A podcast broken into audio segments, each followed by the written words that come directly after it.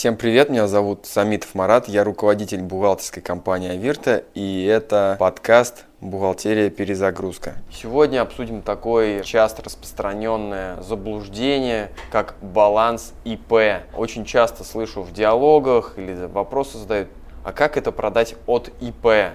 Это же не стоит на балансе ИП. Это же оформлено на меня, как на гражданина, там, на Иванова Ивана. Ну так вот, а, друзья, нужно прочитать 23 статью Гражданского кодекса. Там написано про индивидуального предпринимателя.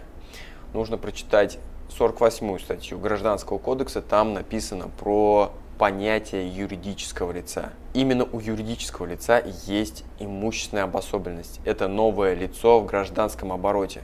При регистрации ИП вы получаете просто статус того, что вы профессионально занимаетесь бизнесом.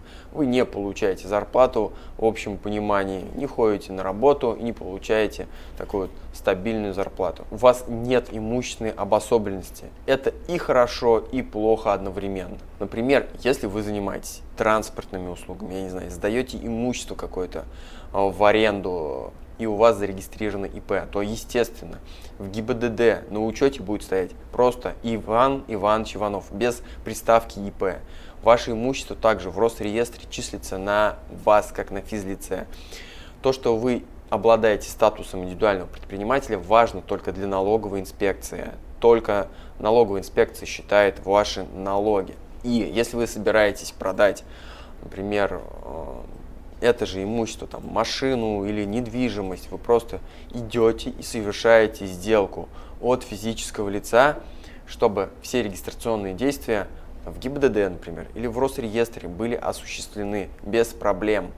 Но в своих налоговых отчетах вы отражаете это как сделка индивидуального предпринимателя. Конечно, если это имущество использовалось в предпринимательских целях. Также вы можете оплачивать любые расходы, связанные с этим имуществом, с расчетного счета индивидуального предпринимателя. Это на самом деле замечательная вещь. То есть вы можете, например, оплачивать налоги, заправлять машину, там, оплачивать коммунальные расходы. Более того, так как нет имущественной обособленности, вы можете с расчетного счета осуществлять любые, даже личные платежи за детский садик ребенка, за я не знаю, поход в кино, можно корпоратив оплатить, можно что угодно сделать, используя там корпоративную карту или просто платежное поручение.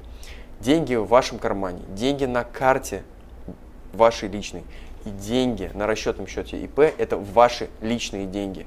Нет никакой разницы. Естественно, встает вопрос, будет ли уменьшаться налог. Многие предприниматели находятся на патенте, на ЕНВД, кто-то был раньше, кто-то на упрощенке на 6%. Вам вообще без разницы. Ваши налоги от этого не уменьшаются, не увеличиваются.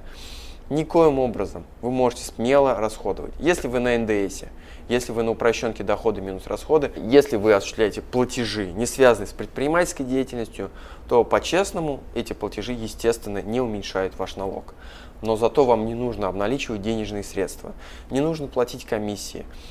По сравнению с юридическими лицами у вас вообще голова не болит. Вам не нужно отчитываться перед налоговой инспекцией за эти платежи.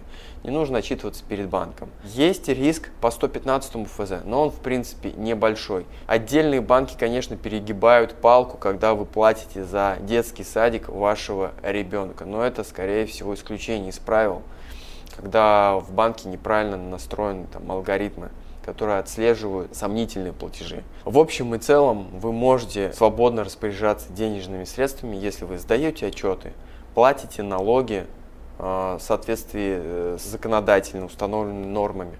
И э, нет никакого баланса.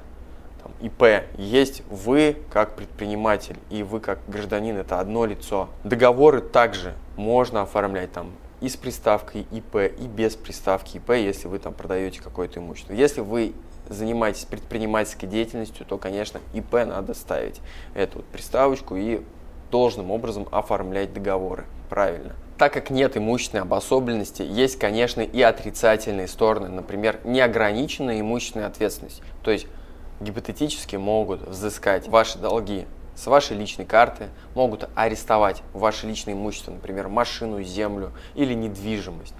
Но на практике не так часто бывает, что предприниматели, индивидуальные предприниматели а, оказываются в такой бедственном положении, что кредиторы их а, прям так жестко прессуют, судятся с ними и взыскивают их личное имущество. В основном все бывает в рамках закона и в рамках тех денег, которые относятся к бизнесу. Более того, малый бизнес редко работает с а, высокорисковыми сферами, где реально большая имущественная финансовая ответственность. Для этого обычно регистрируется уже ООО. Ну и если предприниматель попал в действительно серьезную беду, вы можете объявить себя банкротом, и в этом вам помогут э, юристы. Если вам нужно правильно посчитать налоги, вы сомневаетесь, каким образом э, правильно отразить эту сделку, стоит это там на балансе ИП, не стоит, каким образом лучше и дешевле посчитать налоги. Оставляйте заявку здесь, под этим видео, напишите в комментариях свои вопросы, ставьте лайки, подписывайтесь на подкаст.